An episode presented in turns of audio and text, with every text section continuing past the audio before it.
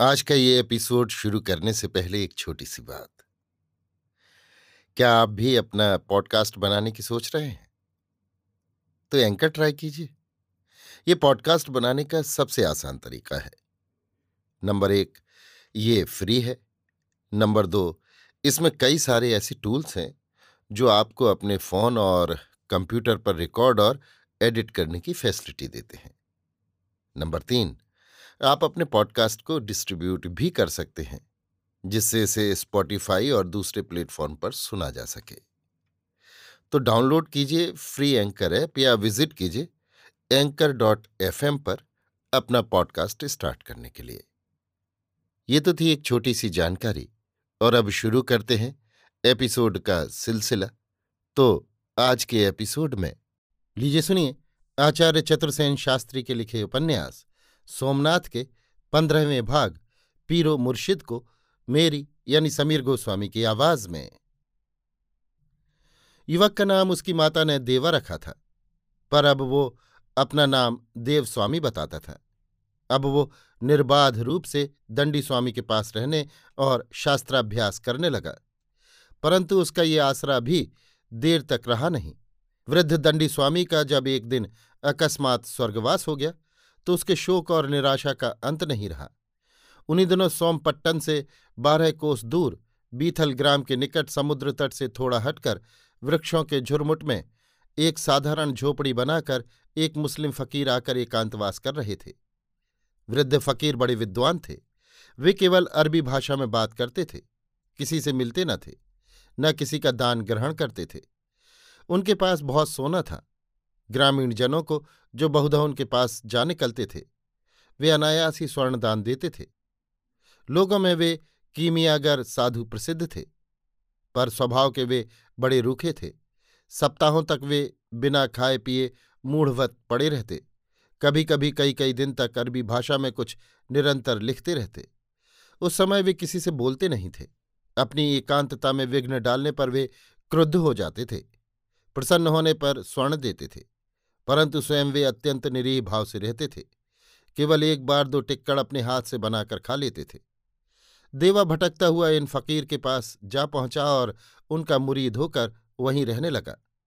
सब विवरण सुनकर तथा उसका बलिष्ठ और सतेज शरीर देख एवं बुद्धि विद्या से संतुष्ट होकर फकीर ने उसे रख लिया।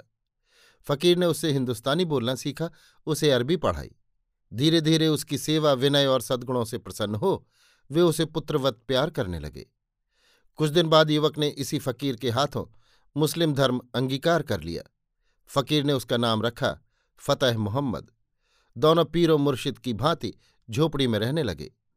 ये वृद्ध मुस्लिम फकीर वास्तव में गजनी के विख्यात विद्वान अलबरूनी थे, जो अमीर के आदेश से सोमनाथ पट्टन की गतिविधि देखने छद्म वेश में यहाँ आ बैठे थे। मुसलमान होने पर युवक पर भी ये भेद खुल गया। छद्मवेशी सुल्तान का आना और पीर के साथ अगम अघोर बन जाना भी उससे छिपा नहीं रहा। अघोर वन में जाकर भी जीवित लौट आने पर उसकी श्रद्धा पीर पर बहुत बढ़ गई। वो आश्चर्य से अत्यंत विमूढ़ हो गया। अवसर पाकर शोभना के प्रति अपनी आसक्ति भी उसने पीर को बता दी। कुछ भी नहीं छिपाया। वृद्ध फकीर ने उसे आश्वासन दिया, धीरज धर, वक्त आने पर शोभना तेरी होगी। लेकिन इसके लिए तुझे तलवार की धार पर चलकर उसके पास पहुँचना होगा। इतना कहकर फकीर ने एक बहुमूल्य विकराल तलवार युवक को दी। युवक ने तलवार मस्तक से लगाकर चूम ली। फकीर ने खुश होकर कहा, अब तू अपने को अमीर का एक सिपह सलार समझ और हर तरह अपने को इस योग्य बना। इतना कहकर फकीर ने उसे बहुत स्वर्ण देकर कहा, घोड़ा और हथियार खरीद और सिपह सलार की तरह रह। फतेह मोहम्मद खूब ठाठ से रहने लगा। वृद्ध फकीर जैसे प्रौढ़ विद्वान थे, वैसे ही तलवार के भी धनी थे। उन्होंने युवक को घुड़सवारी और तलवार के फन में कुछ ही दिनों में अद्वितीय बना दिया। वो पक्का योद्धा और शहसवार बन गया तथा उस दिन की प्रतीक्षा करने लगा, जब इन घमंडी हिंदुओं की छाती को अपनी तलवार से चीरकर अपनी प्रियतमा शोभना को प्राप्त करेगा। अपमान की आग और प्यार की तड़प ने उसे सिंह के समान पराक्रमी और साहसी बना दिया। अवसर पाकर पीर की आज्ञा से वो गुप्त रूप से शोभना से मिला। उसे देखकर शोभना जी उठी। उसके बहुमूल्य वस्त्र, शस्त्र और अश्व को देखकर आश्चर्य से विमूढ़ हो गई। उसने कहा, ये सब उसके पीर की महिमा है। उसने ये भी बता दिया कि वो मुसलमान हो गया है और शीघ्र गजनी के सुल्तान की रकाब के साथ रहकर वो सोमनाथ का भंग कर इसी तलवार के ज़ोर पर शोभना को लेकर रहेगा। उसने ये भी कह दिया कि वो अमीर गजनी का एक सिपह सलार है। शोभना कुछ समझी, कुछ नहीं समझी। वो उसकी बातों से भीत चकित भी हुई, प्रसन्न भी। वो इस बात पर सहमत थी कि उसके साथ पति पत्नी की भांति जैसे भी संभव हो, वो रहे। फतेह मोहम्मद ने उसे एक मुट्ठी भर सोना देकर कहा, ये मेरे पीर ने तेरे लिए दिया है। अब जब जब मैं आऊँगा, इतना ही सोना साथ लाऊँगा। मेरे पीर औलिया हैं कीमियागर हैं, वो सोने का पहाड़ बना सकते हैं।